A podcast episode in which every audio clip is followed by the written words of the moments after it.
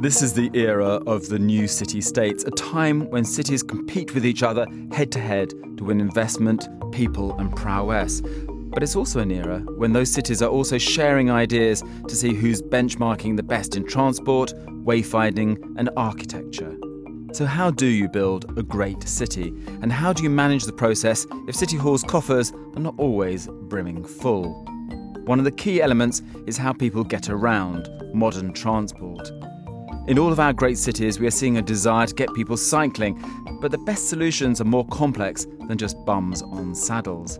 We also need to look at how we encourage people to get walking through the use of projects such as Legible London, a simple to use wayfinding scheme. We also need to consider how cars will continue to play a part in the merry transport dance.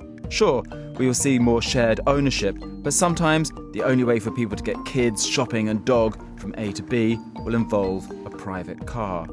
From the trams of Zurich to large infrastructure projects such as Crossrail in London, we are still searching for perfect solutions. And then there's the role of quality architecture in shaping our urban setting. How do you marry some occasional showmanship and flurries of engineering genius with the need to create skylines that don't always shout for attention?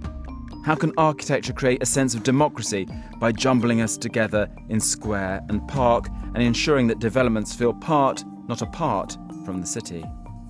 And what is the role of City Hall in shaping the urban future? Or in a modern world, should the shaping be done by the private developers? Monocle has consistently promoted a vision of the city where mayors need to act as CEOs, promoting and selling their home turf's abilities. But this should not be at the exclusion of the private developers.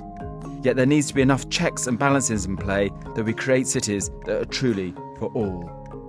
To end the debates at Monocle's Quality of Life conference in Lisbon, we gathered some of the most important voices in urbanism, design, city governance, and transport. The people who know how to fix the city you